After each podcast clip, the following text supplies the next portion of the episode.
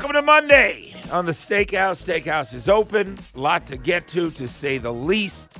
An enormous weekend of things happening uh, without football. And Drew and I will tell you, it was a lonely feeling. Caught up on a lot of TV shows and movies and my family and everything else. Uh, but then we caught up on something about 3:45 yesterday, as we all were waiting for the news. When are they finally going to tell us? When is FIFA finally going to tell us how many games? When are the games? What is the layout?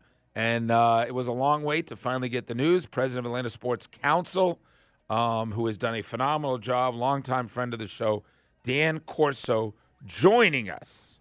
What'd you have? A little uh, champagne last night? A little celebration? What was going on last night, buddy?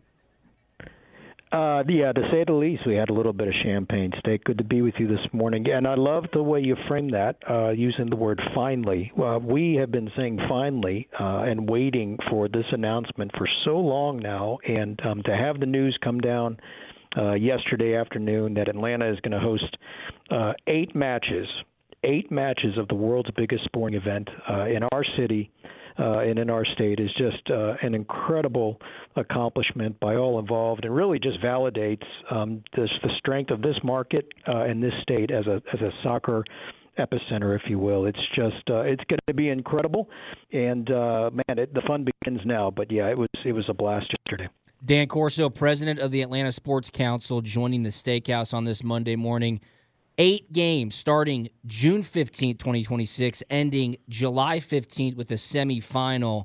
Dan, did you guys have any inkling that this was a possibility? Did you find out at the same time as everybody else did yesterday that you were getting a semifinal game? Great question. You know, when you're going after these big events, sometimes um, you get a little bit of a, a lean before all the announcements that hey, you're in a good spot. Um, uh, for a particular year. Usually, you bid out for a big event, and there's multiple years, and, and you go for you know one or two of that of that cycle, and you get an idea ahead of time. Uh, this one, uh, the FIFA. Um, as they usually do, kept everything tight, and and cities did not know. Um, and believe me, we were all asking each other, "Hey, have you heard anything? What's the lean? What what you, what's the smoke?" And uh, no, we did. We learned just like you learned with all the other cities uh, on the broadcast yesterday. You know, we had uh, we had an idea that we would get semi. We were we've been pushing for semi uh, final for you know since day one, going back to 2018 when North America won the right to host the event. And within that bid, it's interesting. Within the bid that North America put forth to FIFA to secure the event for 2026, they proposed the bid group proposed to FIFA that New York be the host city for the final. LA be the host city for the opener, and Atlanta and Dallas be the cities for the semifinals, and that's how it played out. So, uh, really excited to, to see it come um, to fruition, and the fact that we have eight matches, and you mentioned um, five group stage matches beginning July, uh, June 15th of 2026, and then having a match every three days uh, until June 27th is just going to be an incredible month, followed by the round of 32 on July 1st and then the round of 16 on July 7th, and then the semifinal on, on the 15th of July. What a what a what a summer that's going to be, so and the build awesome. up to it is going So to be awesome. incredible. And think about it. I mean, 30 years to the date of hosting uh, the Summer Olympics. So Wow. um, between 96 and 26, the two biggest sporting events in the world, calling Atlanta home.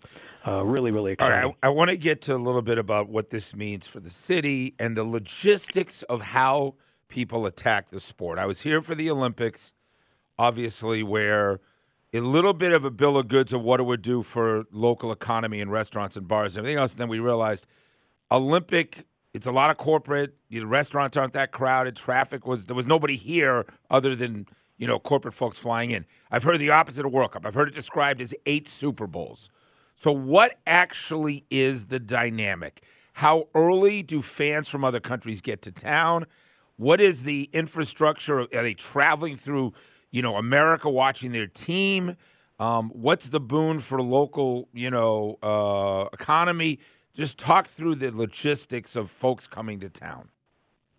Well, that is the difference between a, a FIFA World Cup and perhaps the Olympic Games. In that, you know, like you said, Steak, it's a the Olympic Games more perhaps more of a corporate-based attendee. The, you know, the, the FIFA World Cup is a is a rite of passage for fans. I mean, it's the world's most passionate sport, most popular sport, and and, and you're not only cheering cheering for uh, players and athletes with on your team, but you're cheering for your country, and so uh, it's they take it very serious, and they will follow their team wherever they go.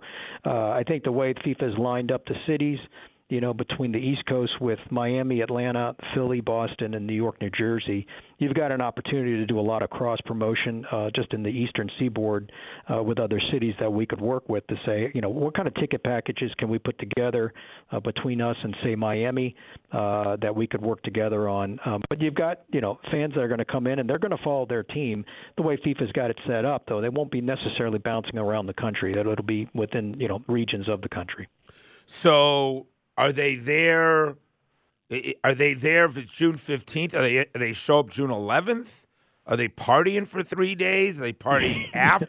No, but I, mean, like the you. whole thing, I'm the sure whole thing's a big party. It's all. It is, it's right, a big party with right. some soccer matches breaking out. But sure, there's fan festivals and there's you know there's training sites and team base camps all over. You know, we've got four uh, venues proposed to FIFA as, as uh, team training centers. Uh, fans won't have access to that, but but media will. So there'll be some coverage uh, throughout Metro Atlanta as the teams come in and prepare for their match uh, prior to going down to Mercedes-Benz Stadium.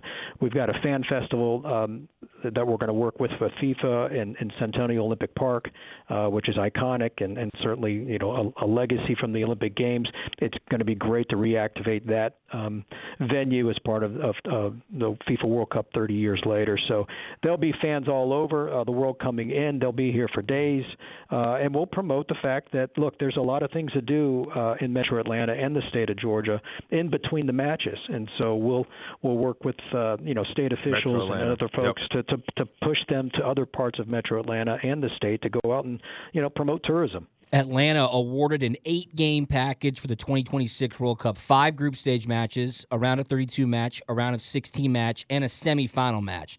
Dan, how much did the corporate headquarters based in Atlanta help your cause? Delta, Home Depot, Coca Cola, UPS, and maybe most importantly now, the U.S. Soccer Federation moving to Fayette County. Great point. Um, I, I'll take that uh, with Coca-Cola first. I think Coke being based here, you know, they're an incredible community partner, uh, not just for the sports uh, industry here, but for for the entire uh, region. Uh, I think they played a, a big part, and they've been completely and, and fully supportive of our effort um, here. So we look forward to continuing to work with them. The, the the men's national team calling Atlanta home, both from a headquarters and training center standpoint, I think um, played a role. We we uh, went in expecting and hoping for semifinal, but we were also in the running for the opening match. And so I think with the men's team being based here uh, going forward until 26, if we would have received the opener, I think that'd have been special as well. But the mix that we got of, of eight matches with the semifinal and, and, and the others is just about as, as good as we could have possibly done. It's important to know that we were not eligible uh, for the finals match. The Yes. finals match requires a stadium of uh, 80,000 or more, and of course they would like a building that's much bigger than that. So um, we were a perfect site for the uh, for the semifinal. 30 seconds or so left just to clarify USA not going to be on the East Coast. They'll play their matches on the West Coast unless they move on to deeper rounds, correct?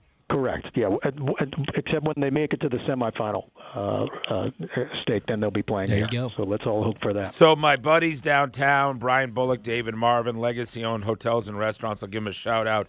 What would be the most fortuitous countries? What do you think? We want Germany here. They're going to drink like crazy and party. Are we spend talking the about most. food or drinking? The whole thing. Who's going to spend the most in the Atlanta economy? Who do we want to land in Atlanta? Give me a few countries. I think if you can get a combination of South America and Europe, I think we would be great. And the fact that uh, we've got the, the world's busiest airport connecting us to those two parts of the world, I think will really lend to uh, to the fact that those fans can get here very easily. I'm going to and say eat- Brazil. eat and drink all they want. I was going to say Brazil, England. England. Yeah, Yeah. Brazil and England. England would be sick. Yeah, that'd be great. Better start stocking up. Thanks, Dan. Congratulations.